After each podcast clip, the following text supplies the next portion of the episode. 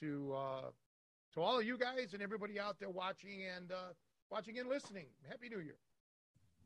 Happy New Year, Tony. Happy New Year. Happy New Year. Yeah, uh, let's let's hope it's a better one than 2021. I I mean, I'm sure people out there have had some. For some people, 2021 was probably a great year. I wasn't one of them. I don't know about you guys. Well, Brian and I were just talking about this um, prior to starting the recording. Is that you know everybody said, well, 2020 is really bad. So, gosh, I guess it sets you up to be hopeful about 2021. And you know, 2021 was also bad. So, I guess uh, don't keep hope alive. I'm not quite sure what the message was there, but definitely it, it could always get worse. I guess is the uh, the theme of the day.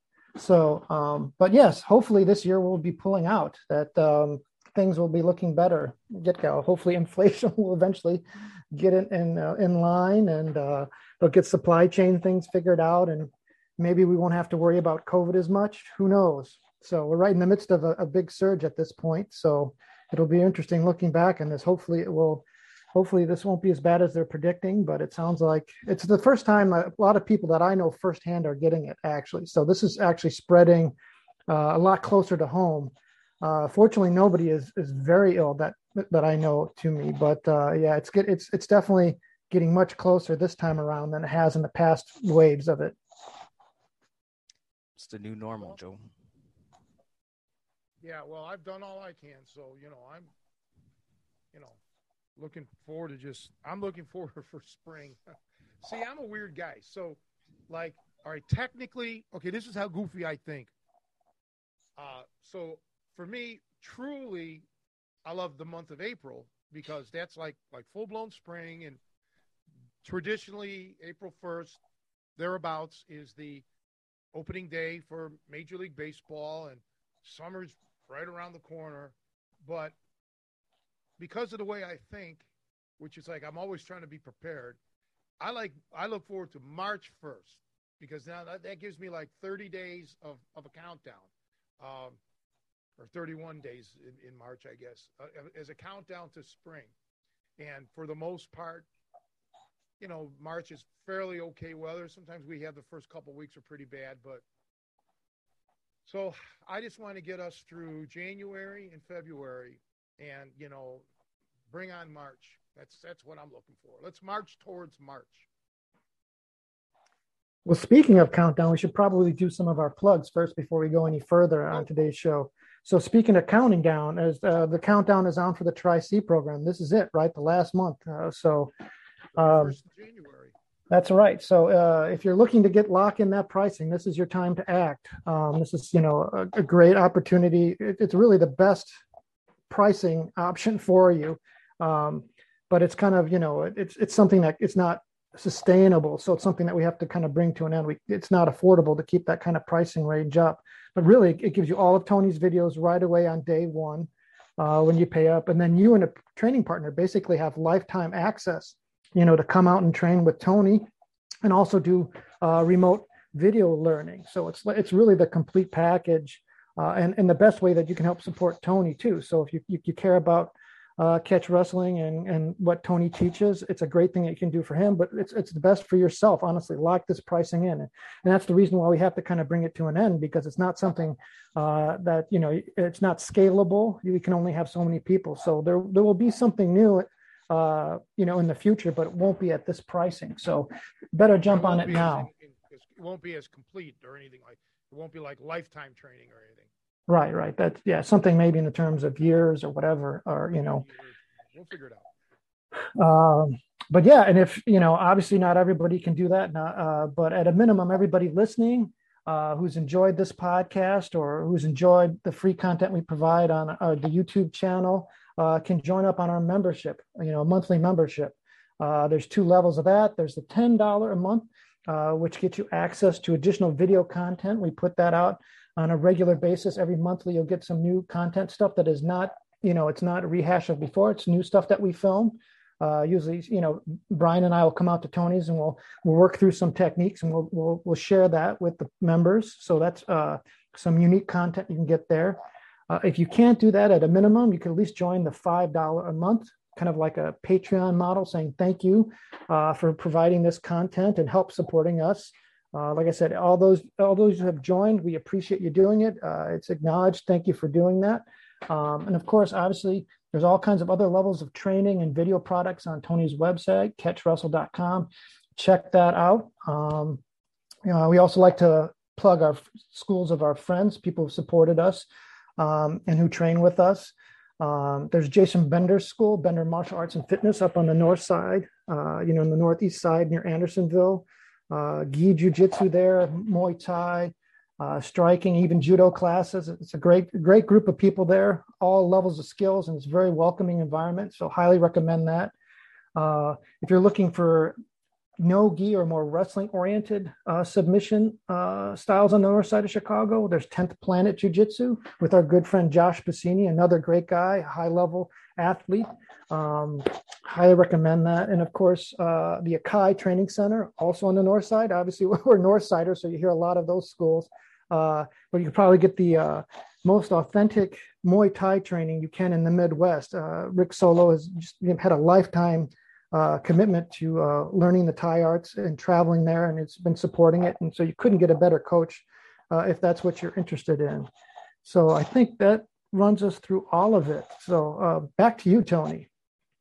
Yeah, and we were lucky to have every uh, Josh, Jason, and Rick as as guests in 2021, and certainly would like to have them all back again in 2022. Um, and uh, you know, we've been we you know we had a lot of nice people on the show. Uh, when you think about it, Jason Godsey, Shonie Carter, we we had a law enforcement perspective with uh, uh Nico's brother, and you know others, you know, Paul Dodds and everything. We had so many great guests. You know, we want to continue that. You know, we want to make sure that in 2022 we can get some new new people on there as well, and bring back some of our friends. So yeah, let's let's look forward to making 2022 uh, a happening year here. Absolutely, and Tony, I don't know if you heard this, but it's almost it's come full circle because uh, Brian was actually our first guest of 2021. Uh, like almost to the day, it was January 3rd that we published that episode, and so we welcome. Happy anniversary, Brian. Thank you so much. Do, do, I get a gift then? Where's my anniversary present? You know, my wife expects. I One of these, hey, take a knuckle yeah, sandwich. Yeah, knuckle sandwich. There you go. I'll buy you lunch. Um, yeah, no, it's just you know, it's it's really people don't get it though. It's if you're not into this because even when we started this, I I thought we had a handle on things. We we don't. Sometimes it's hard. It's hard to get everybody's schedule, you know, together. Um, it, it really is. It's difficult sometimes, especially with the like Russell Stutely or Paul Dodds, who are in different time parts of the world, different time zones. Um, you know, it it really becomes challenging. Uh, and then certain days. See, we normally film on Sundays. Like right now, we're filming Sunday mornings here. Some days we have to change that. We film during the week or whatever. So it's difficult to, to coordinate even amongst ourselves it, it's hard. So it, can be challenging. Yeah, and I will say, I mean, hats off to you know you gentlemen for keeping this going uh, all this time. If you look at YouTube or iTunes or anywhere you can get podcasts, I mean, it's really literally a graveyard of place of podcasts that were launched for six months, maybe a year, and they fell off for whatever reasons. I mean, there's individual you know reasons behind that, but it's obviously speaks to the idea that I feel that, yeah, I mean, it, it does take a, a, commitment and can be challenging, especially over a period of time. So, yeah, kudos to you to, to keeping it going. And, and uh, of course, that's where the public really should, any of the fans can, can step in and assist. be a contributing. Thanks. You know, I can't do it without you guys. You know, um, or I suppose technically you could, but why would I? You know, um, but yeah, no, it's just it's just great. It's just uh, you know, it's been great to to to be with you guys for sure. And you know, I was thinking about the past year and just looking at our guests and things, and it is interesting. You know, uh, even being involved in this. I mean, having conversations uh, with people that I might not have, you know, at a deeper level, uh, and and just interesting different perspectives on on their path to getting to where they're at. You know, some people like uh, Jason Godsey, um, you know, or actually my uh, my friend uh, Octavio, um, when they approached grappling, it just took to them naturally. You know, like even if they didn't have good training, they just kind of threw themselves into it and were successful.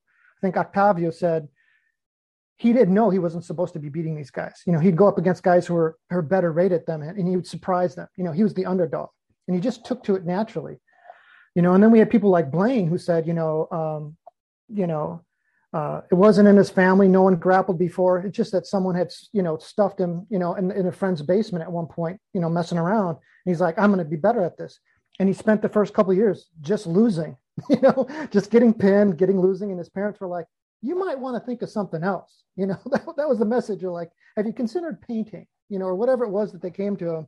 But it was just like, you know, but no, he just kept at it, you know, and it, eventually the, the corner turned. So it is interesting to see, you know, at least for me coming at it kind of, you know, uh, I'm definitely the guy who should probably be thinking about painting. It's always a hard, it's always work for me. So it's encouraging to hear, you know, when I when I meet with all these people who are so talented and so dedicated, um, uh, you know, it's interesting to hear that it's not, it doesn't always just come natural to everybody, you know, and you get that perspective talking to different people and getting getting them to open up in kind of a long format and answer these questions.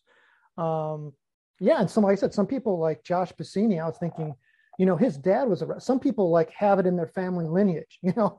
Like you said he was just wrestling as a kid on the mat. That was playtime. So there was never a point in his life where he wasn't grappling in some fashion you know? And so when you see people who have achieved high levels you kind of like my assumption is oh they've probably been doing this their whole life but that's not always true you know? Um, so it, it is kind of cool to have these collections of different uh, people's tales and how, how they got to where they're at hard work though. That's what every one of those guys you know everybody has in common. I think a lot is made of this natural talent thing and i'm not a firm believer in that. I i i think every person who really was ever great really put in a lot of hard work you know. Um it, there's just no shortcuts. You know maybe i don't know somebody could probably prove me wrong and say oh here's a guy who never had a lesson in his life but you know you, who knows? I just think it's hard work the right work though. You got to put in the right training and lots of it, and you'll you'll you know you'll you'll succeed. And definitely, I mean, one of the common threads is passion with all those guys, regardless of what their background is or whatever it is. They you know they they clung to it. You know whether it was kind of gifted given to them through their family line or something they completely sought out on their own. You know, because uh, you need it. There's no way this this stuff is not easy. You know, uh, it's maybe the hardest pursuit someone can have, you know, at least in the physical athletic realm, in my opinion. So to achieve in it and to to make something of yourself, absolutely, you know, it, all these guys showed that they had passion uh, for it. Um, so, and yeah, and that leads that drives the hard work. Yeah, well, you know, I I don't I think boxing was harder um actually for me, you know, the pain, different kind of pain getting hit um, is a little different than wrestling kind of stuff. I mean, I'm talking about with no submissions, you know, um, just wrestling, wrestling. Uh, there's something about it getting hit. Really, he really messes with you, man. I'll tell you. yeah, Tony, I remember you always telling me that going back years that you were, you had a. Excuse me, gentlemen. A, I excuse me, excuse me. Go ahead. I was just re- recapping. Tony always had that philosophy that um, when it, there's something about a boxer, a kickboxer getting punched and kneed and constantly, you know, beat on. I mean, even in a smart training method, then there is. Um, um, he always had obviously admiration for wrestling, but um, I, I, can see where that that comes from. And of course, they're both very intense sports. I don't have a, an opinion either way, especially at a high level. Um, but it can be jarring for somebody getting um, punched, even if somebody who's very high level. Actually, I knew a lot of guys actually that wrestled in Division One, even All American level, that just weren't even interested in doing anything like MMA because they just simply didn't want to get hit. So that you know that speaks to at least that initial uh, apprehension to somebody who's you know excelled at these this high level one sport and just wasn't really interested in taking that kind of uh, kind of damage or you know dealing with that arena. For sure, for sure, and I think um, kind of using that to segue into technique. I mean, that's why I really appreciate some of the stuff Tony's taught me boxing wise, as far as details on my stance, uh, stressing the head movement, um, basically things that help minimize uh, getting hit. uh, you know that uh, you can't stress that enough, especially if you're looking at this for, from a self-defense perspective. Because, uh, like to your point, Brian, is that there are, and if you remember some of, especially the older UFC fights, there's a lot of wrestlers who would stay so far out, you know, that they couldn't strike because they were, and they they just keep shooting in. They'd shoot in and stay really far out, and they'd gas themselves. You know, I think I think back even back to like Mark Coleman. I mean, eventually he lost because that was his only approach, and he was afraid of staying in that middle ground you know, where you can catch something. And uh, and it makes sense. Yeah, it sucks getting hit. Absolutely. You know, um, and, and even worse, yeah, getting kneed or getting leg kicked. I mean, that's just brutal, you know, punishment. And you have to, I mean, I think you have to uh, approach it from different dimensions, right? You have to acclimate yourself to that and, and kind of build up some tolerance for it. Just like like in grappling, you have to build up tolerance uh, for ripping and things like that. You you don't want it to be a surprise because you'll you might freeze from the shock of it. Um, uh, or like your spirit will. Well, that's the whole point, right? Right. a really good rib is meant to like make someone freeze or shock. But yeah, it, you, you can obviously still, um, I would say, become more. Uh, to- you can tolerate a little more if you if you're training that way, um, for sure. I don't know how long I can stay on because she's having a very, very, very bad episode up, upstairs there. So I'll, if I have to cut out again, I, I'm going to have to cut out and, and call nine one one. Um, oh no, so okay. I missed, some, of what you said, but I do remember. I believe it was Townsend Saunders who was an Olympic silver medalist, and I forgot who he was fighting. Famous guy, uh, and he couldn't take him down. You know, I, I don't remember him scoring a takedown. Uh, part of it was because he was shooting from too far away. Because the other guy was, uh, it was like, uh, what's that famous guy? Uh, he punches and my brain is fried because I'm worried about her upstairs. I, but you guys all know who I'm talking about. Real champion guy and uh, MMA guy. He boxes and you know wrestles too. You know who I'm talking about. I just can't think of it. He's retired now, but um, so he, he so Townsend was eh, eh, you know could have gotten hit and knocked out, and I think that was part of a lot of a lot of his problems. He was shooting in from too far away. Um, but yeah, it, it punches and you know hard kicks really really change uh, you know your strategy. You have to be dimension more than you can't be single dimensional you know. Um, but yeah, it's uh, and in track when I ran track, that was tough training too. Believe it or not, in a completely different way. You know, uh, throwing up all the time from the conditioning, different kind of conditioning with the sprint, sprint, sprint, sprint, sprint. Of course, they overtrained me, but um, I did not know that at the time. So yeah, interesting stuff, and you know, uh, I'd like to get other athletes' perspective on it. You know, uh, well, you know, Blaine, for example, he was pretty high, high, uh, you know, level wrestler, and uh, you know, um, we should, you know, if we have him back on again, we should, we should focus on talking about his conditioning routine back then. You know, not now. Tony, do you like sprints for for conditioning for combat sports? Yes, yes absolutely. Explosive, explosive, explosive. Uh, interval, you know, sprint jog, sprint jog, walk if you have to. Uh, Yes, nothing, but you know, you need to know how to sprint properly. Like I've been working with Martin again, uh, uh, via Zoom. You know, long distance or whatever you want to call it. Uh, what, what's it What's it called now when you do this? Uh, distance learning. Distance, yeah, and um, uh, uh, so he, you know, he was trying to follow along with boxing routines on the internet, and naturally, his form is terrible because all they care about is just doing the doing the routine, not learning techniques, learning how to throw the punch right, learning how to move right. So when you're running, if you're going to do sprints, you got to learn how to sprint, sprint properly. Um, it'll conserve your body. It'll help conserve your energy. It'll hopefully prevent you know injuries because you're doing things wrong, and um, it'll make it more. Uh, I think more enjoyable because you're going to be increasing your speed as well. You know, you'll you'll, you'll you won't become a Usain Bolt, but you know, um, do everything with the proper technique. And that's why you need a great coach. You know, you need a coach that's, you know, solid in this stuff. So, for example, I would never teach Olympic style weightlifting, okay? Because that's not my forte. Okay, I was more of a power lifter or strongman type of uh, guy. Uh, never an Olympic lift. So if somebody came to me and said, "Hey, I want to start incorporating Olympic lifts," that's great. But okay, let's let's find you somebody that can teach you the principles of it, so you're doing it properly. Um, but yeah, sprints are very important. I think more than just running at a slow pace for six or seven miles, although that has its place. But throwing in some sprints, man, is the way to go. So yeah, Tony, if I could chime in on back at Triton, that was a huge thing with the conditioning is the Lucky 13 that you released on video um, was was a huge you know foundation in our training, but we used to intersperse it with with I think it was 10 I want to say 10 reps, basically 10 laps to the to the mat. So we would sprint and then kind of like jog back and then sprint and it was timed each time. And I remember that. You're really working with on, us on proper form. So you're you're not landing and slamming your feet in the wrong position. And that what was pretty amazing is despite us going through this, you know, severe conditioning routine over, um, you know, a period of usually took about 45 minutes start to finish, um, even halfway through, you know, around the fifth or sixth time, we were actually getting faster on, on the sprint.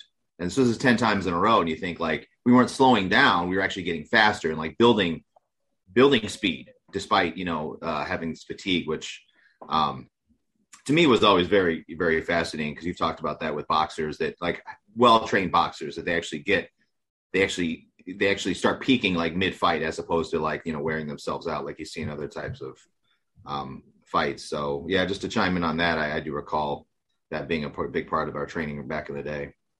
Is that an issue? I'm oh, sorry. I'm I just wondering what is like some common mistakes that people make like with their technique with sprinting. Well, they they run flat-footed. You know, they'll land on their heels. That's the biggest thing. A sprinter, you want to you want to run on on the balls of your feet. Um, I don't have my track shoes here, but I still have my track shoes. There's only spikes on the top, you know, where your toes would be. Right. There are no um, spikes anywhere else on the shoe. Okay. Uh, you and you and you want to rebound, so you want to be light when you land. Okay, when you're running, you don't want to be pounding. You know, like boom, boom, boom. And that's the biggest mistake that people make um, that I've seen. Uh, and that induces shin splints and all sorts of other problems. Take it from me. When I was coached improperly, I ended up developing shin splints. Um, and, you know, that's something you don't want. it's very painful. But um, yeah, that's probably. And then the second thing is they don't use their arms properly because your arms will help propel you. Okay. Uh, people's arms are all over the place. They're wild, kind of like a box, uh, not a boxer, not a good boxer, but you know, like when you fight and you got your elbows flared out and all this crazy space and it's no good. Same thing happens when you're running. You you want to have really good form. Um, and the third biggest thing is uh, people don't relax when they run. They tense up, and you have to be relaxed. You got to, and that starts from your breathing, and not like clenching fists or being tight. You really want to be loose, really relaxed, and learning how to relax your body. Um, and that ha- that carries over to fighting too. Obviously, all of it does. You want you don't want to be tense. The tenser you are, the the, more energy you burn out or burn up. You know, so there's there's a lot of it that, that goes involved. And I'm, by no means is that all, but but but but uh, Nico, those are the three things that I look for um, right away with somebody when they're actually running. Um, even if you see, even jogging, if you're jogging, it's the same thing. Don't pound. I mean, don't like slam down to the ground. You know, try to be light. Because uh, you use the earth as, as, a, as a trampoline in, in essence. You want to you want to propel yourself forward. You don't want to be putting all your energy going to the earth. The earth is supposed to push you forward, lurching you, you know, so you're clawing at it, you know, and you're just you know, scooping scooping it, so to speak. You know, you're not burying yourself into it. You're scooping it, and like like a swimmer would try to push the water behind him to, or herself to propel. That's what running is all about. You know, propelling yourself forward at a hopefully at, at a very high rate of speed. Tony, what about stride? What what is your That's thoughts on that? Your stride length. Yep. Everybody's stride. You want to try to maximize your stride length, especially if you're running any sort of longer distance, um, you know, 100 meters or more, 100, you know, 200 meters or something. Your your stride length is really important. I used to run in two different ways. I used to take short steps if I was just running short sprints. Uh, I played a lot of softball, so 30, 30 uh, softball was uh, 30 yards, uh, so 90 feet uh, on the baseball diamond. And of course, the 40 yard dash, same way. But if I was running 100 meters, I would have a longer stride length. Um, and that was something that I never, I should have had a, a coach could have, could have helped me. A really good coach could have, could have helped me with that. Um, I think that's probably where my biggest holdback was, was, was on my stride length. I don't think I ever got it to where I should have. Just near the end of my running track, I learned about bounding, um, which is these humongously exaggerated motions. And I wish I would have learned about that when I first started because that would have helped elongate my stride and my arms as well. So in essence, you're taking really ridiculous, like over overdoing the stride and overdoing your arms. You're moving your arms way over your head and way back. You know, it looks ridiculous when you see it, but it's designed to open you up, you know, relax you, and and and get your your stride as as long as it possibly can be. I think you could probably find videos of guys doing it on the internet, you know, track stars. Um, but I was exposed to it like right at the end, you know, like a week or so before it was all over for me. So I never really put enough time into it. But it, it really does look like a good good routine to do. As far as routines, do you like mixing up distances? So, um, you know, it's it sound like Brian was saying that you guys would do uh, ten sets of like was it like hundred meters at ten, um, ten reps or whatever. But I found, and this is I said, just me experimenting around. I've got a track. Fortunately, I've got a, a track that's available to me.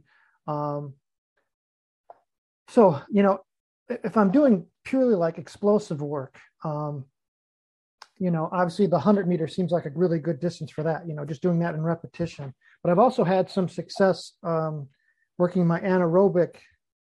Uh, and I guess it's hard to say where the line between, I know there's a specific definition between aerobic and anaerobic, but uh, doing distances like 400s and 800s. So, like for me, like an 800 meter, and I'm just going to ballpark it, takes at least probably three minutes for me to, to make that around. So it's not a true sprint. You know, I'm not, I can't do that at 100% but it's a sustained hard level. And so that almost has the time duration of like a round of fighting. So, uh, kind of to your, I think what your initial point is that um, sometimes your track work was the hardest training you've ever done. For me, doing that 800 meter distance that I found when I'm pushing it, uh, trying to sustain a push, you know, as fast as I can that 800 meter, uh, it's the it's probably the highest my heart level is for that duration. And so um, like I said, it's, it's not going to be as fast, as so much quick twitch, but it does give me that ability to say, okay, for three minutes, this is my max that I can push myself, you know, and so I can be kind of comfortable in that pocket for a round of fighting, let's say. Well, if you have access to a track, the old thing was, you know, you sprint the straightaways and you jog the curves, right? So that's a 400 meter track. So you're, uh, um, but if you're running an 800 meter in three minutes, you need to do some work. You know, um, no offense, but you got to bring that time down, even at your age, I would think. Um, you know, the human body can only sprint. I think it's you know at top speed, either 250 meters or 300 meters tops. Okay, I don't think there's ever been a human being that is.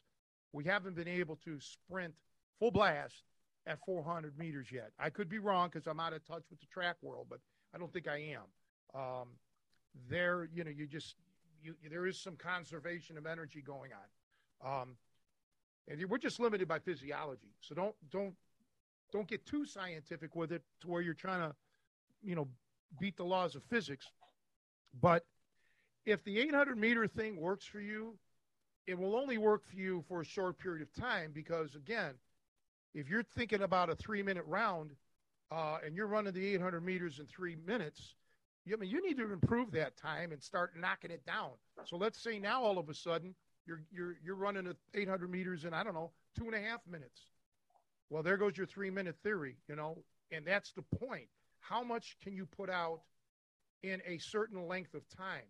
So I wouldn't look at it as the distance so much. I would look at it as that time. How far did I get in three minutes? Today it was 800 meters. Next time or next month it's 850 meters or something like that. That that's how I would look at it. And that's what the Lucky 13 was originally designed for. To do all of those exercises, but every time, or, you know, in theory, you're putting out more. You're doing more sprawls, or you're doing more jumping jacks, or you're doing quicker sprints, uh, or what have you. You know, you're putting out more energy in that same amount of time, which generally was about 55 minutes. You know, if you factor in warm ups and everything else, or and cool downs, that's a nice one hour workout. So, you know, uh, and you guys, well, you weren't there for that, Joe, but Brian and many others would we would do that all the time, and then then work out afterwards. You know, that was their warm up, really, when you think about it. Um, so look at it that way, Joe. Take that three minute round, um, and and just see how much output you can get in those three minutes, and work on improving that.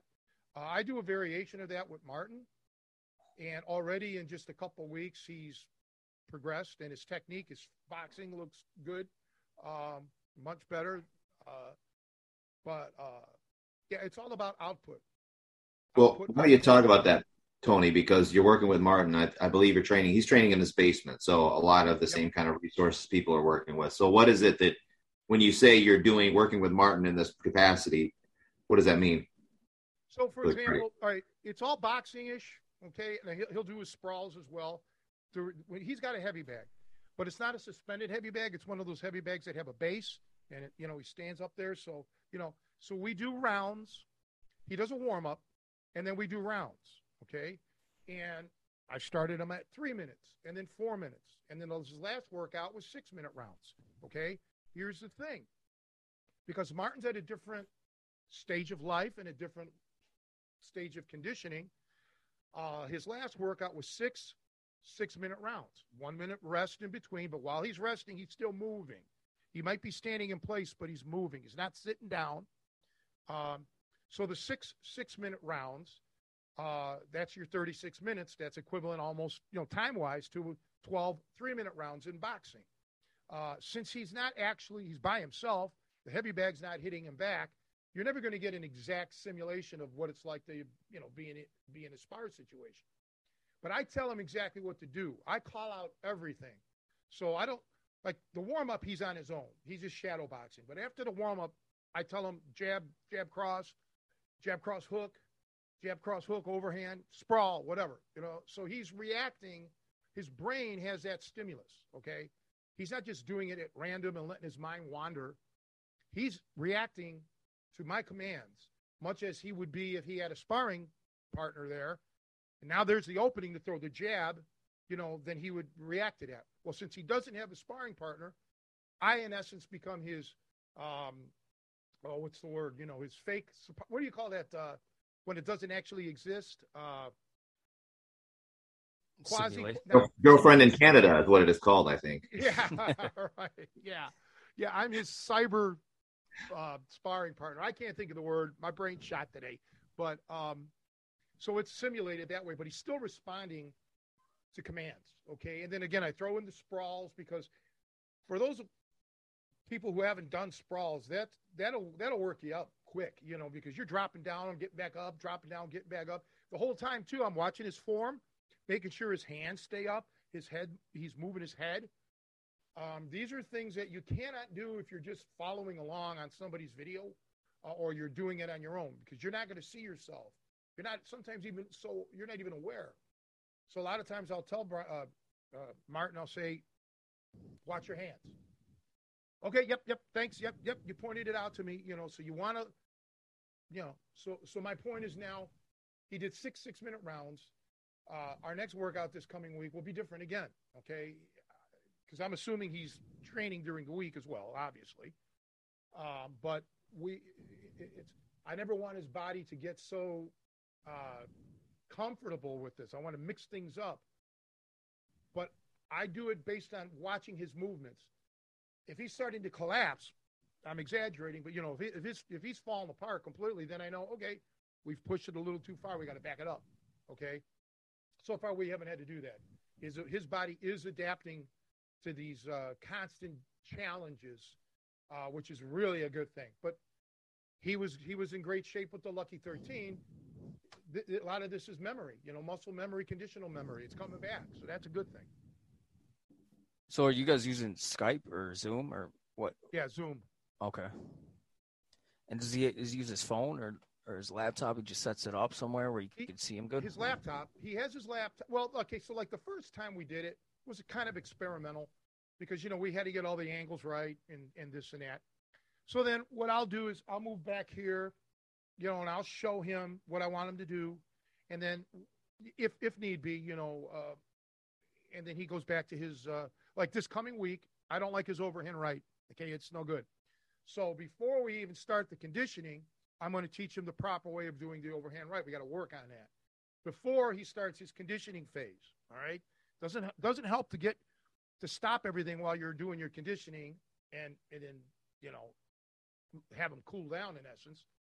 So this is not to make him a champion boxer. He, that's not his point. He just wants to get him in, in great shape again. So let's do it and kill two birds with one stone. Let's do it and learn how to box at the same time. Do it the right way, not like you know uh, uh, aerobic boxing or whatever they call it. You know, cardio boxing where it's just terrible form. Why bother? Do it the right way. Um, and and then you'll have lasting benefits. That's my that's my theory on it. Yeah, I'm always a believer in learning a new skill. Like to me, it's not.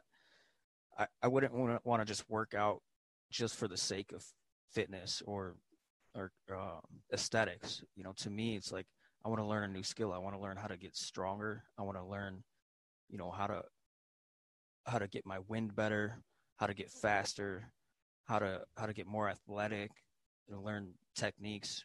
To me, the learning is the most fun part. And the, the fitness is just a byproduct of that. Yeah. It, yeah, and I agree.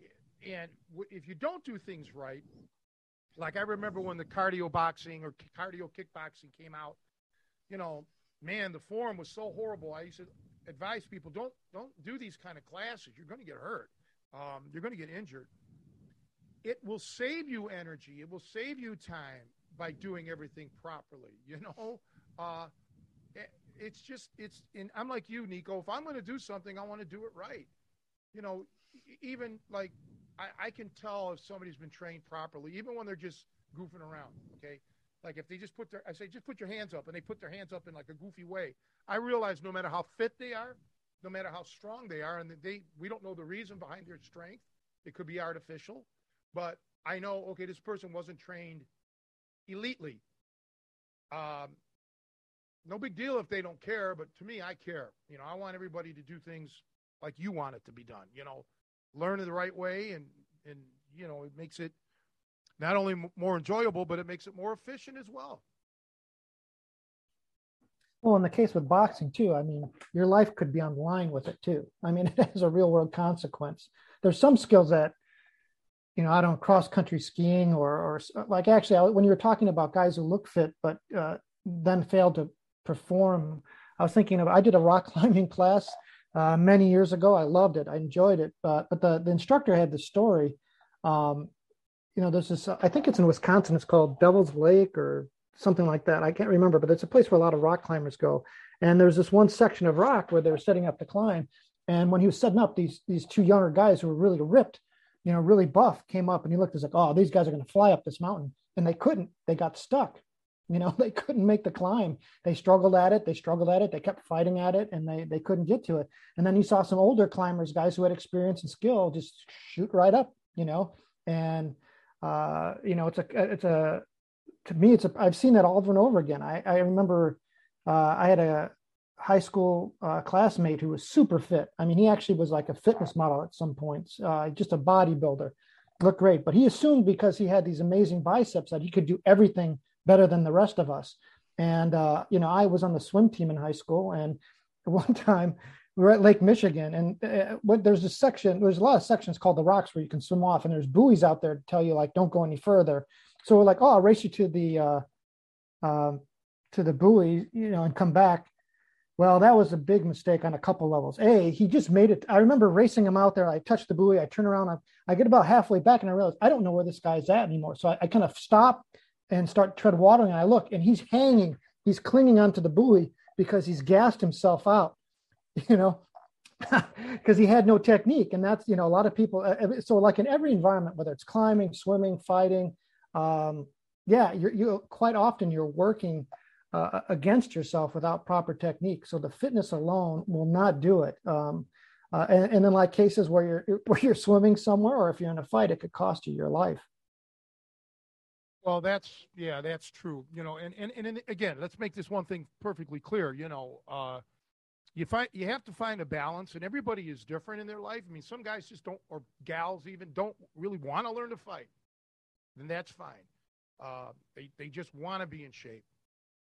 But for those that want to learn to fight, you part of fighting you you have to be in shape. It won't really. I think, I guys, I think I told you the story about the producer or the director of uh, the movie Hard Times with Charles Bronson. Charles Bronson looked great, but the guy said we had to film him in 45 second stretches. That was it because his conditioning was so poor because he was a lifelong smoker. Okay. So he didn't have the gas. All right. Even though he looked good, you know, he was chiseled and cut and all of that. And he, you know, I don't remember the movie too well now, but I think he had boxing training at point in his younger days in his life. But yeah, he didn't have the conditioning to go. So uh, if you do want to fight, you you do have to have that conditioning. Um, but again, it's a balancing act. You know, like Joe just mentioned, you can be kind of fit, but yet fail at your endeavor. So it's a balancing act. You have to have both. Uh, yeah, you just do. That's how I. That's how I, I was always taught, and I think time has proven that. Yeah, people will fool you with uh, what you think is this stud, and then it turns out they just they fall apart when when they need to apply themselves. I mean, even Tony, you and I worked out couple years ago to Planet Fitness, and if you recall, there was that uh, heavier set heavier set guy who was just uh, so supple. I mean, he he put his leg like a ballerina over his head, hanging on like on the basically the power rack. Do you remember what I'm talking about? Black guy. Like you just you look at the guy, you would think the guy's not hasn't done any workout in his life, and obviously he's committed himself to this um, stretching. You know, going back, and he was middle aged, so. I wouldn't have thought that just by looking at him that he was basically, you know, as flexible, flexible as probably a wushu, you know, master. But people surprise you. So don't ever underestimate your opponent. I guess that's the other uh, lesson to take away. Yeah, yeah. I've always said that. Everybody I go would go up against or see or something. I, I always assume they're the toughest man that ever lived. That's just the way it has to be. You know, uh, you take somebody for granted and you start making mistakes. Um, I mean, you can get lucky. I mean, we all would like to have that. We all want to have, if, there is such a thing as luck, we want it on our side, good luck, and bad luck on their side. But yeah, no, you never, you can't underestimate my grandfather was a was a handful even in his older days, sick and all of that, because he he knew how to fight, he knew how to box. So you know, to look at him, you'd have thought, yeah, he's just an old man, you know. But you know, wrong. Uh, well, no, he was an old man, but he wasn't just an old man. but yeah, I, I just always wanted to have, um, you know, a combination of certain kind of fitness. Uh, but you know, I wanted to be able to fight and hold hold my own against anybody. Um, but I never was like Joe's fitness model friend. You know, um, I never cared about bodybuilding. You know, uh, I still think that's a very difficult sport. It really is. They work out hard. They they diet. They do their thing, and you know, that's something I could never do. I don't want to live my life like that, where I'm a slave to my body. You know, counting calories all the time and shit. So uh, I, I want to be able to eat what I want and do that, but uh, I still want to have some strength. Look at you guys. When we filmed that video a couple weeks ago for uh, BJJ fanatics, you guys were all looking good, man.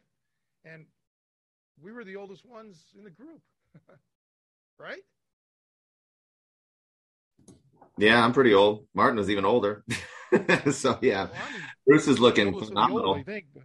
Yeah, Bruce is looking great. So I agree. Oh yeah, no, that's. uh I'm getting a text here from the uh, caretaker. Uh, I, am letting her know about this episode here.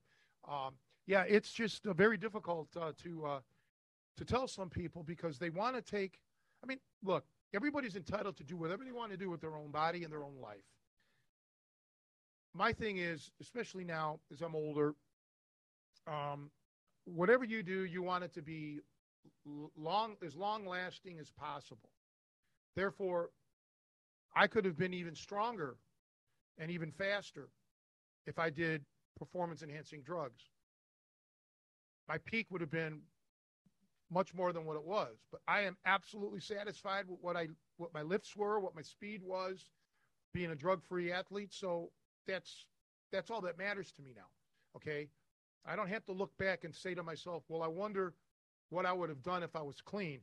Now I can sit there and say, "Well, I wonder what I would have done if I was dirty," and you can pretty much do the math and figure that out.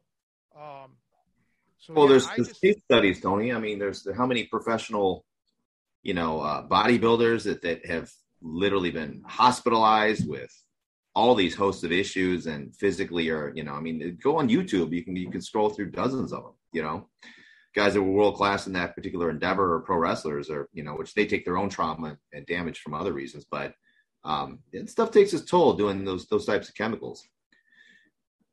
Yeah, it does. Yeah, it does. And and uh, as again, if that's what somebody wants to do, that's their life. Okay, but for me, you know, I don't, you know, I don't want that. So even now, I've I've learned because of my situation with my mother and everything, and how not only you know it affects me so much mentally, it drains drains you. Um, I can't get in a routine to get to the gym and put in the kind of lifts or workouts that I want. So I've I've learned instead of beating myself up about it, I just have to accept the place that I'm at right now, you know, physically, and and not add to any of my mental anguish. Uh, when things finally clear up around here, then I'll be able to embark on another, you know, phase of my life where I can dedicate six months to to strength training, you know, and in those six months I'll be able to uh, you know, roughly six months, I'll be able to get my strength up to levels that I think will be, uh, you know, remarkable for me at this point in my life. And that's all that matters. But that's got to wait. I can't do it right now. You know, you kind of mentioned about getting balance right in your training, kind of in other aspects and longevity. And I kind of wanted to bring that in too, because one of the things I struggle with um, is you know, pushing your, you want to push yourself as much as you can, but there's also that limit of, am I going to be damaging myself long term? And I think especially when you're in combat sports or if you're you're, I mean, basically we're training in in a, you know we have an endeavor here where the the whole point of it is to give each other athletic injuries. You know, I mean, obviously you don't want to, but that's the skill. I mean, you're, you're trying to cooperatively do it, but you're you're dancing a very fine line you know, of how do I be a good training partner? But ultimately, the skills we're practicing, you know, are things that could, uh, in any other circumstance, you know, be, be, really bad. And so that's one of the things I struggle with. Like, you know, uh, when I've been to Jason's gym a few times grappling, because I use gis, my fingers are tore up, you know, and I start to think, um, you know, at my age, do I start thinking about like, what's the cue? I've seen some of them, they can't even close a fist you know, guys who are dedicated to jujitsu and have been doing it for a lot of times, their hands are so tore up. You know, they're always taping their fingers and taping things up. And it's like, gosh, I mean, if you lose the use of your fingers, or like, let's say you need to hit somebody and close a fist, um, but let, or, or, you know, there's fine motor skills that you might have, hobbies outside of it. And so, I guess my thing is the other thing is struggling, or even like weightlifting. You know, you can push yourself with lifting to the point where you're doing damage that uh, you may not come back from you know just cumulative little micro damages over the course of your career. And so uh, finding a balance with that and longevity too. Because yeah i know a lot of people who've like hit really great heights but then they're a wreck for the last few decades of their life you know hobbling around. And that's that's a tough place to be as well yeah, I mean, I've have I have injuries that uh, you know, we I, I don't know of any athlete that took it to the highest levels that that you know in in any hard sport that you know did, that doesn't have uh, you know some sort of injury. I I just I don't know. Uh, the the key is how long can you delay the onset of of these injuries? You know, uh, some get snuffed out in the prime of their life because of of their injuries. Uh, it's it's just a decision that everyone has to make. Uh, thankfully, you have options in your life. All right, uh, you don't have to train to be an NFL player or a world champion boxer or MMA guy or a wrestler, uh, this and that. Um, you can just be a hobbyist, which which which fits for some people. I mean, you go to the health clubs, go to the gyms. Um, you're not going to find a bunch of prospering uh, uh, or uh, promising uh, Mr. Americas in these gyms that I go to. You know, they're just people every day that are just trying to look a little better or feel a little better. Nobody's putting a gun to their head saying you got to train for the next Mr. Olympia. No. I think some of the problem in in martial arts schools is that they push that on them. You know, you got to compete, you got to compete, you got to compete. And I know this for a fact because I, through the years, have gotten many emails from people, you know, throughout the country and actually throughout the world. They're like, I don't want to do that. I don't want to compete. You know, I'm just looking to work out, you know, and I feel pressured to compete in something that my heart's not in it. Uh, that's not good. You know, and listen, you can go to boxing gyms, even in Chicago, and not compete. Okay, they the executive boxing or whatever label they want to put on it. You're not, you know, you're not compelled to compete. People go there just to get a workout in, and and boxing is still a great workout. Hitting the heavy bag, moving around, jumping ropes, shadow boxing, all of that.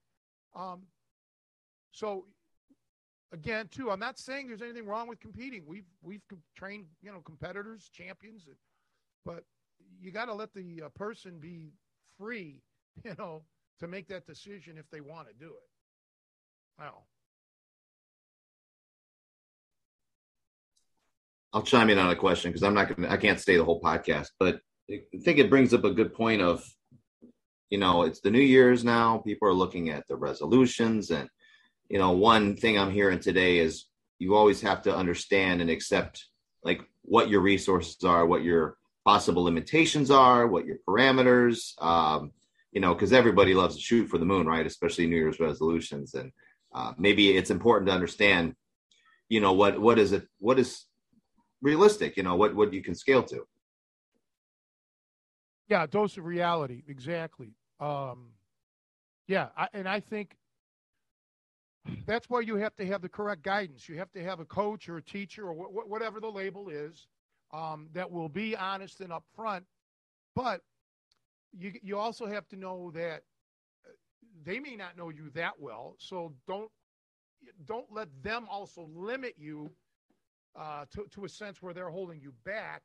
My thing is, I would never promise anybody to be the best in the world necessarily, but I would say if you train with me, I'll make you the best you can possibly be. Okay, and that may be enough to be the best in the world, or may not you know but if i can get you or anybody else to be the best that they can possibly be uh, my job i feel as a coach and as a friend uh, is uh, complete that's, that's all i can do is bring out the best in, in people or at least try but there are coaches who do I, i've seen it or teachers even that um just blatantly lie you know we all we've all seen it okay they'll promise you all this, you know, pie in the sky stuff that's just not feasible. And people, they're not necessarily gullible. They they're they live, they're desperate. They need that answer. They need that confirmation of what's what's in their mind. So, for example, I'll, just make something off the top of my head. You're, you're you're 300 pounds. You want to get down to 150 pounds. That can be done. It's been done many, many, many, many times but it's not done in two months. Okay, it's not done in three months. So sometimes they'll people will promise you things. They'll promise to deliver things that just aren't possible, and then you lose. You lose the motivation, or you may actually get hurt in the process. not just psychologically, but physically, uh, shooting for the impossible dream. Whereas if they would have just said, look, you can have that happen, but it's going to take, you know, a longer time than you think. Um, I get that with, with the Tri C program. How long will it take me? You know, everybody's different, man. I, I don't want to lie and say, oh, yeah, in, in, in a month you'll be the greatest. That's bullshit. You know, it takes a long time. You got to work hard.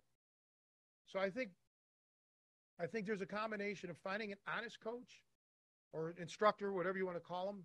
Uh, but in order for him to be honest or her to be honest, they have to get to know you, uh, and and and know your mind, know your heart, and then you have to make it. You have to make it work, and you have to build that relationship with your coach, um, to where you two are on the same level mentally, and and and he or she's in your corner. That's what I think. That's great. I got to head out, guys. I'm going to listen to it on the other side, though. So happy New Year, buddy. Happy New Year to all you. Yeah, thanks for joining. Absolutely. Great one. Bye. Have a good one.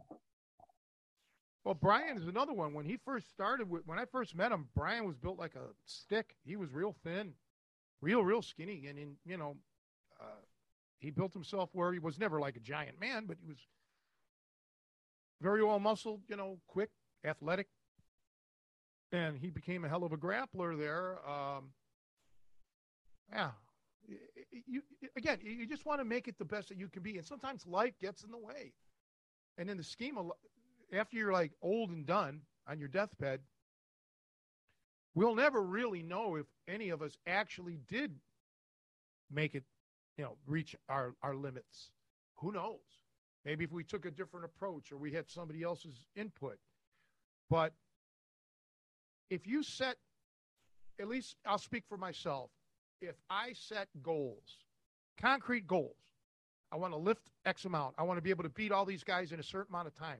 If I set those goals, which I did in my life, and I met all those goals, I met every goal and I exceeded them. So could I have been better? Yeah. But I made my goals in my life. So I'm happy about that aspect of it. Now, the bigger question was it worth it?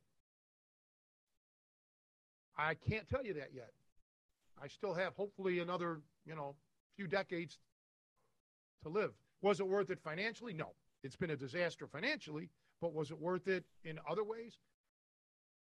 Yeah, I can't answer that right now. Yes and no.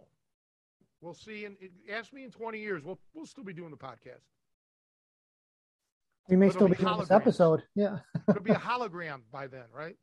Yeah, you'll be a cyborg or, just like a head in a jar that we'll have that we'll just bring up to the mic. Well, the thing is, you know, you have to understand why do I do things? Or why, you know, this is not just about me. Just I'm, I'm asking everybody out there, why do you do things? What do you want out of those things? Do you want adulation? Do you want health? Do you want financial? Do you want stability of some sort? What What is your motivation behind all of that?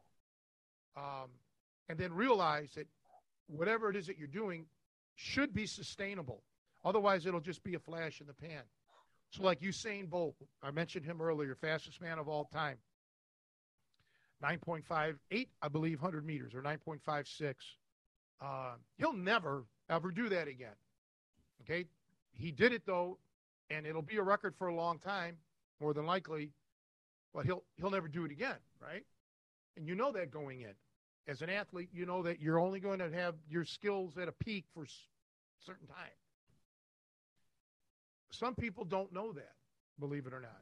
Some people don't have the athletic mindset and they want to enter into a world of athleticism thinking that they're going to continue you know, to increase the rest of their life or da da da da da. They don't they don't get they don't get it that you know there's windows here. But when it comes to knowledge, if that's what you want to do, become a coach. Uh, let's say you can continue to get better. You can continue to gain knowledge, gain insight uh, into human beings and people, and and improve your athletic ability. I mean, uh, not your athletic ability, your coaching ability. Um, so that's something too to to look at. What is your goal? What is it? Like like losing weight. So it should be a lifestyle change. And yes, you should be able to maintain a a, a body weight within 10, 15 pounds uh, for the rest of your life. That's something that you can do. So you you so but I guess what I'm getting at is most of the people who are making New Year's resolutions know what they are, know if they're sustainable. And even if and if they aren't, that's fine. But know that if it's not sustainable, I gotta I gotta train properly. I gotta put all my effort into this to make it happen while it can happen before time runs out. That's I guess what I'm getting at. Yeah, it seems like that's with most things in life. There's a there's a window when you, you have the the ability to do it, and when that window runs out, you know you got to change your plans. you, you know, I think so, but to me, in my life, you know, outside of the athletics, I already I always knew that there was a window. But in other things in life, I never I never really it never dawned on me that there was that window, you know? And until as I started to get older, then I started realizing, wow, certain things that I wanted, I can I can't have them now. Okay, it's too late. And you can't turn back the hands of time. Um, so I learned that the hard way. So now my future is is in suspended animation right now because of my mother. I don't know where tomorrow what tomorrow's going to bring. So I try not to think about it, all right? Because it's completely out of my hands. Having a caretaker is out of my hands. I don't know if the caretaker will show up tomorrow. Uh, I don't know when I can get her in a nursing home. Okay, I can't just. It's not like going to a Walmart and dropping her off. Okay, well, so much is out of my hands, and then that's just. Then I have to worry about my life. What, what's going to happen next? What's the next stage? I don't know. Joe and you know that I've been making plans, but they're all on hold. I can't do anything, and my plans involve other people. I need help. Can't do it on my own. So, yeah, we don't know. You never know. But I, I have learned from this, from this experience with my mother, and I don't ever want any other human being to ever have to go through this, you know, because of the isolation, because of being the sole caretaker here, me, not having any aid, any help, um, you know, family wise or anything, because there is no family. It's tough. It's a tough situation. So I was just mentioning to my friend Scott today. Um, you, you guys met Scott. Uh, I don't. I know as of, as of now, I could never enter into a relationship with a woman again. That if she had this same situation like my mother, I couldn't go through this again. I don't. I, it, it, this has damaged me irreparably, and I will never want to put myself through that again. Okay, ever. So therefore, I don't. I won't have anybody on my end to help me with a woman. Let's say. So I'd have to make sure that a woman would have someone there also to help, meaning family, children, or something that could also step in so it's not on me exclusively. Okay. Um, and conversely, since I don't have anybody on my end to take care of me, I would never put a woman in the position that I'm in right now. I would never want a woman to be completely 24 hour caregiver for me. I would never allow that to happen, ever, ever. So, you know, these are things that I've I've taken away from this whole scenario. That I will never put myself in this position, and I'll never want to put anyone else in in a position as well. So I have to make plans for the future based on that criteria. This is something that I never thought I'd ever have to do, even 10, 15, 20 years ago. Who thought this? You know, who thinks like that? But it's a fact of life. Yeah, and I think when you're younger too, you don't, you know, and this is in a lot of ways, yeah, you, you kind of feel a little bit more, maybe not completely invulnerable, but a lot more self-reliant. And, uh, but you realize at some point in your life, you're going to need your family around you and having those connections, whether it's friends, family, community. Um, you're better off with that. You know, I mean, we all need that at some point. You know, uh, so keeping that kind of in the in, in having being conscious of that need i think is important. And maybe you don't realize it when you're younger necessarily. You know i think of how many friendships i kind of just let go on, on the fly you know because i you know i had a lot of people around me um, but talking about windows of opportunities i mean as you get older and depending what kind of job you work you don't meet as many people. So all of a sudden, those, you know, when I was younger, I was, whether it was in school or the type of job I had, I was meeting people all the time and there was a lot of turnover. So, you know, someone would get another job or move away and I would just kind of not be deliberate about staying in touch with them. And because my brain wasn't thinking, oh, my life scenario is going to change where I'm not going to have as many people around me, you know? Uh, you, and so things that you don't realize the value of certain things, you know, and sometimes until it's too late. And something like that is, something where uh, it's something I always have to work on as far as, you know, relationships, whether they're family or friends. Uh, that's just one of those things like that.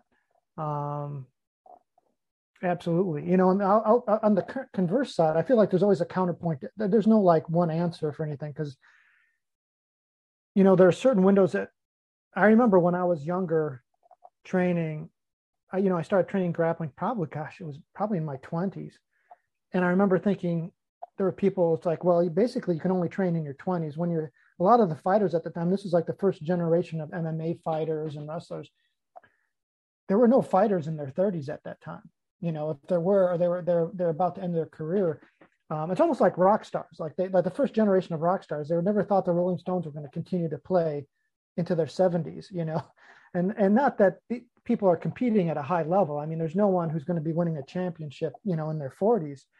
But now, I mean, there are people who are in their 50s getting their black belt, you know, because they stuck with it. You know, they took, you know, I remember again in my in in my 20s, someone tell me, oh, you know, it's going to take you like, you know, it takes some of these fighters 10 years to get. And I'm like, 10 years? That seemed like an eternity. When I was 20, 10 years I mean, literally, that's 50% of my lifespan at that point. It's like, no way would I com- commit anything to 10 years, you know, to do, you know, unless you're going to become a medical doctor or something.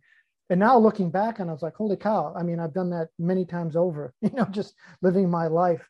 Uh, so I, I guess I'm kind of making a confused point is A, that, um, you know, don't necessarily limit yourself. Like, you know, I, I don't think I'll ever achieve what my full potential as a, a grappler or a martial artist, but doesn't mean a, you know, a lot of people, like a lot of my other friends outside of this world that we live in, would never think to do this, would never think to get on the mat or train. They just, I'm too old, I'm middle aged. They, they, they put these artificial limits on themselves. Now, physically, they probably are more limited than I am because they haven't trained their whole life, but it's just like, you may not be able to be great at something. It doesn't mean, you know, don't limit yourself. Don't put artificial or societal limits on yourself.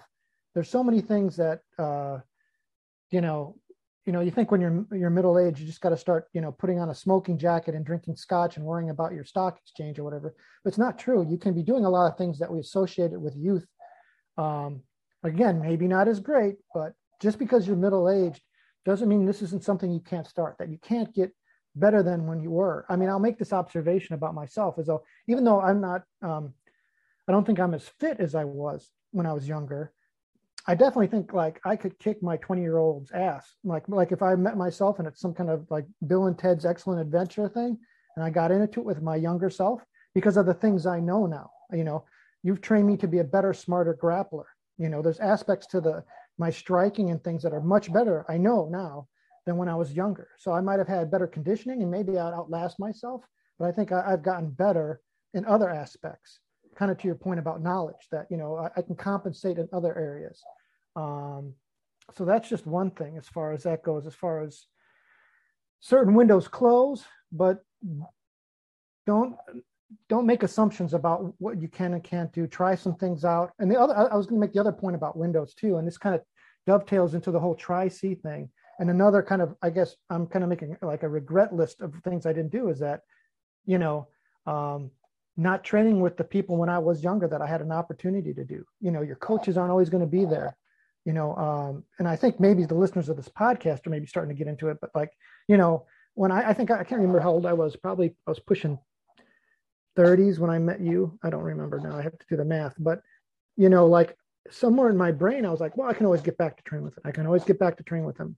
It's I, you know, it's like I didn't understand that. No, every coach out there has has got a shelf life you know whether they move away or whether they get injured or get hit by a train you don't know what's going to happen. Nothing is guaranteed. So in some ways you know if you're and i guess this is my message to people like you said the people who sent emails and said oh well you know i wish you weren't shutting down the Tri-C because eventually i'd like to do it. It's like why are you waiting?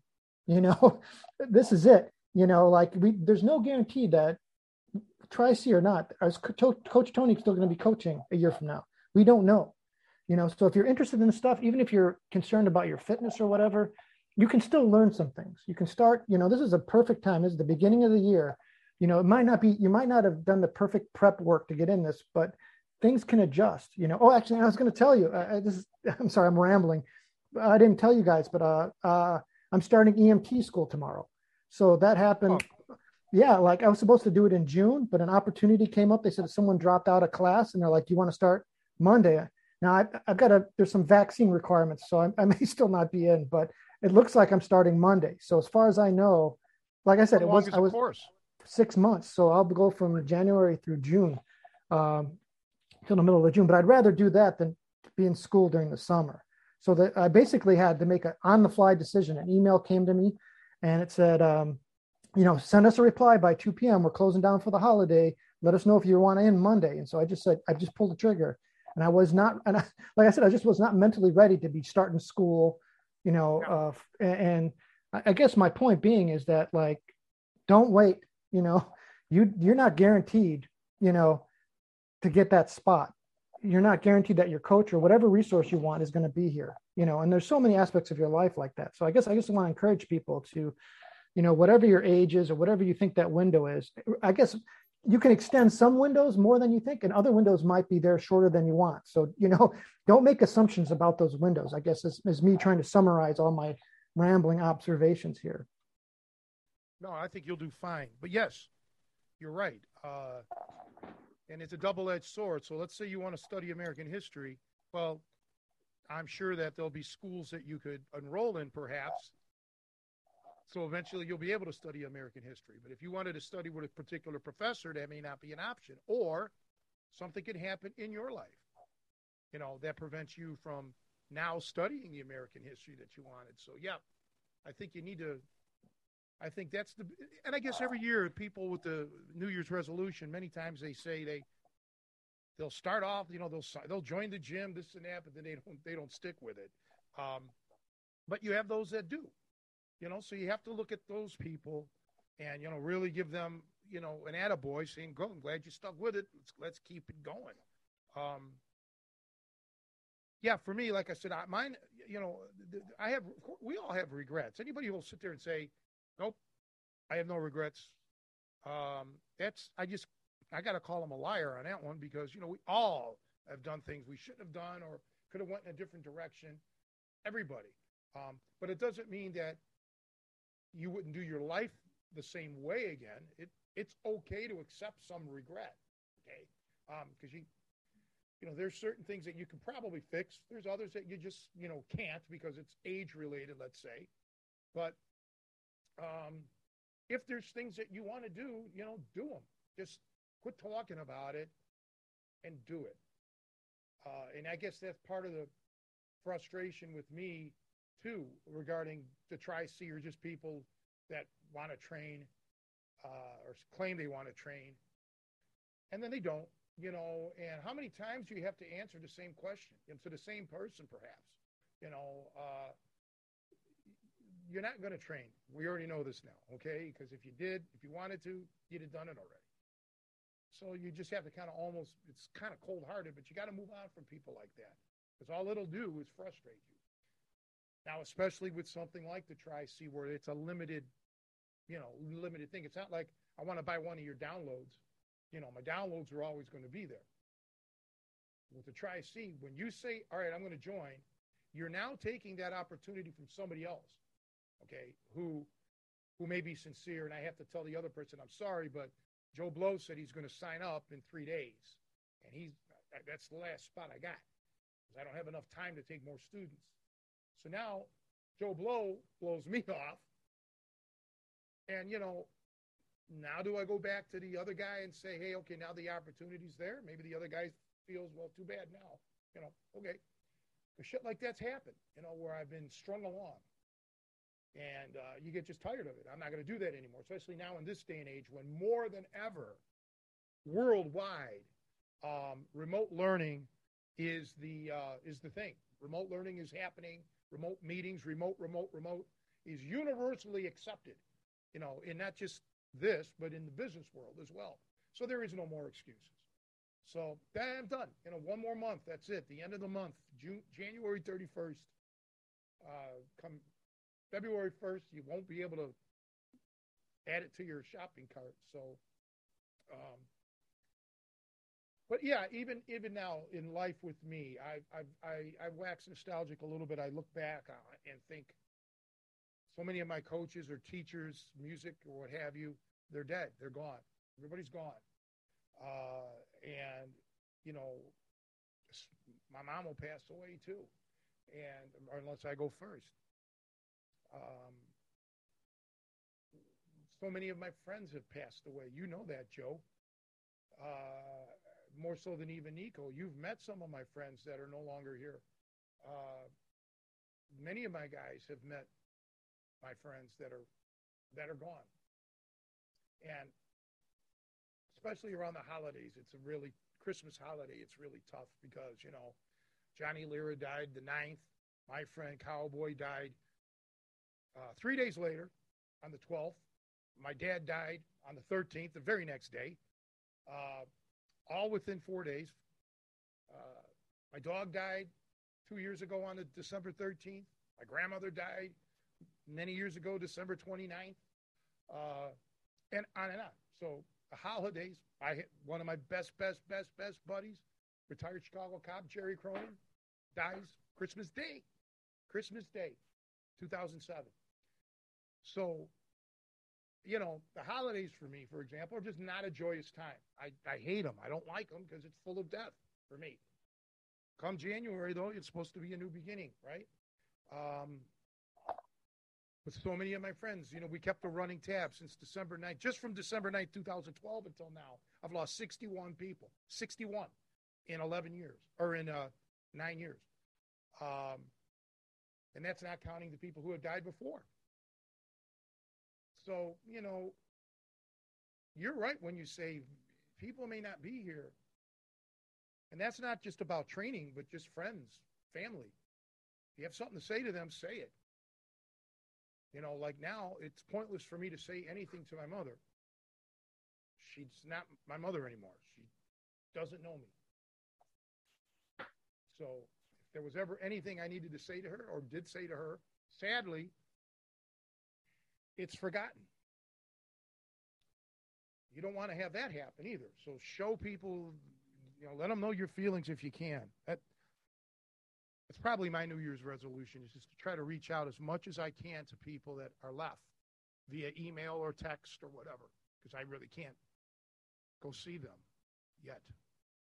What about you, Nico? You have a New Year's resolution? Yeah, I, I agree with you, Tony. I think that's a good resolution, man, to reach out to people. I'm, as you guys know, I'm, I uh, I'm reclusive and I don't get out and I'm not in contact with society a lot of times, and that's a problem. I, I need to be more in contact with my friends and family and reach out to them more. So I'm kind of on the same page with you with that in this coming new year. My whole problem with me reaching out is like uh, I almost feel like a panhandler in a way because I can't bring anything joyous. You know, I'm down in the dumps. The situation with her is just never better. It's always worse. So I don't really, I'm not me anymore. Okay. I'm not the old Tony, right? I haven't been for years. It's beating me down. So that's kind of like why I don't want to dump on too many people anymore with my problems or my. I want them. I think we talked about this once before about Gene Kelly, the great dancer who was on the Tonight Show back when Michael Jackson was doing the moon dance or the moonwalk. And uh, Gene Kelly said, "Well, that's nothing new. We all did that. That's that's a that's a age old move." And then Johnny said, "Would you demonstrate it for us?" And he's like, "No, no, no, no." See, Gene Kelly probably could have done it, but Gene wanted everybody to remember how he was, how he used to be in his prime not some 75 year old or whatever, however old he was when he was on the show doing the move. And that's how I feel right now. I don't reach out to some people because I don't want them to remember me like this. I don't want them to say five years from now, man, man, Tony. I remember when Tony called me, or you know, he was so down, he was so upset, he was so nervous. I don't want them to remember me like that, you know. So, uh, That's that's part of the reason why I don't reach out. But I, I've got to change all that. I have to. What about you, Joe? What's your resolution? You can't get Uh, any better looking than you are right now. You know. Right. When you've peaked out like that, that's the problem, you know. So, but uh, I mean, honestly, uh, I, I, I've been doing. It's funny when you guys put it like that. It's hard to not sound trivial because, um, as far as being deliberate and going out and being contact and maintaining relationships, I mean, it goes back to what I was saying earlier. When I was a kid, I just let stuff go, you know. And so that's been kind of. I think that's a, it's a good reminder. It's not something I deliberately thought about this year, but I'm definitely adding that to my list. I think is a very probably the most important reminder I can have. Um, you know, uh, but yeah, no, I've got a lot. Like I said, for me, it's getting through that EMT class, man. I'm I'm I'm looking at. I'm quite intimidated. Like I said, I, I was not ready for it to start up. So if I can make it through that six months, uh, that'll that'll be definitely something I can, can uh, put a stake, a flag in the ground that I completed it. So uh, I've got to get through that. I think is my my big one for the year. How many classes per week? just two, but it's from six to ten twice a week. So I, like I said, I don't know what the the workload is in between classes. It's like I said, I, I'm just uh, yeah, I haven't done any of the prep work. So not that there was work to do before that, but I've got a I've already got a stethoscope ready. I got that from one of my firemen uh, fire buddies because uh, I needed that, and there's going to be a uniform. So there's a lot to like I said, there's a lot of logistics that I'm already anxious about. That I'm I'm behind the eight ball a little bit to get that going, but I'm very excited. I think it's a it's an important skill set for you know uh, in everybody honestly to be more knowledgeable how to handle medical emergencies, and so I want that in my toolbox, and we'll see if where that leads. I actually train an EMT paramedic. Um, he's not from here though; he lives in another state. But yeah, it's a good skill set. Um, it, Matter of fact, maybe one day the three of us, if I can work around his schedule, do a Zoom. You could talk to him. You can meet him, you know, uh, virtually. Well, that'd be awesome. Yeah, I'm sure Yeah, I'm gonna I'll start having questions for sure. Yeah, no, I mean, I'll ask him. You know, it's all I can do is ask. You know, no harm, no harm in asking. But um, no, it's just uh, you know, we all have our little things. We I generally don't make like resolutions per se. You know, I make like I hope this happens kind of thing. Like you know, let's say, oh, I hope I meet the right woman, or you know, things like that that are a little bit more esoteric, a little bit more out of out of uh, your direct hands.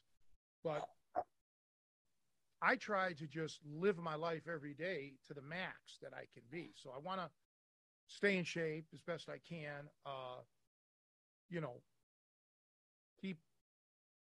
you know keep things going here. You know, as best I can, stuff like that. But you know, that those are things that I have a little more direct control over. Meeting somebody or whatever, that's a little out of my hands, especially now since I can't really go out. So, you know, it's difficult. But anyway, I guess on that note, we should probably wrap it up. She's been quiet upstairs here, so uh, that's good. I don't know what I'll run into when I get upstairs, but my my next resolution, I guess here's my first resolution. I got to go outside and shovel the snow. that's going to happen as soon as we're done with this podcast. That's my New Year's resolution. You know, last year, I don't know if people know this, they might, might not remember, but my car was literally, literally stuck in in the ice in my driveway for six weeks. I could not leave the house. Okay, uh, Scott had COVID, so he was my only friend with a car around here. So I did no shopping. I did nothing. I couldn't get out. And then one day, well, you came over, Joe. You tried to help me push that car out. It wasn't moving. Okay. So, you know, new tires, blah, blah, blah. The other day, man, she got stuck again, but I was able to get it out, thankfully. I don't know about today. We'll see if that car can get out. Because if that car can't get out again, I can't do this anymore. Okay. Um, that'll be it. Then I'll be, I'll literally be, this will be the last year that I can live here. You know, I will have to move because just because of that. I cannot afford to not be able to get out of my own driveway. Uh, you know, and like I said, I don't own this house. I just rent. And as you know, the driveway is gravel and it gets divots in it. And all of a sudden you got, you know, three inches of solid ice that you're on. Can't get that car off of that. So, um, yeah, let's hope that I can get that car out. So I'm going to start the car up, let it warm up, shovel everything, and then try to at least pull it out of the driveway and, and hope that my mom's not freaking out while I'm, you know, outside. You know, that's that's the other thing. So you get like this. Mm-hmm. but no, I think we had a great episode. Yeah, I think this is a great way to kick off the year. It was good to have a new Nico, and definitely was cool having Brian join. So hopefully we'll have more people jump in in the new year. So look forward to a lot of uh, good episodes coming up. Sounds good. Thank you guys and everybody out there. Once again, Happy New Year. See you next week. Happy New Year. Happy New Year.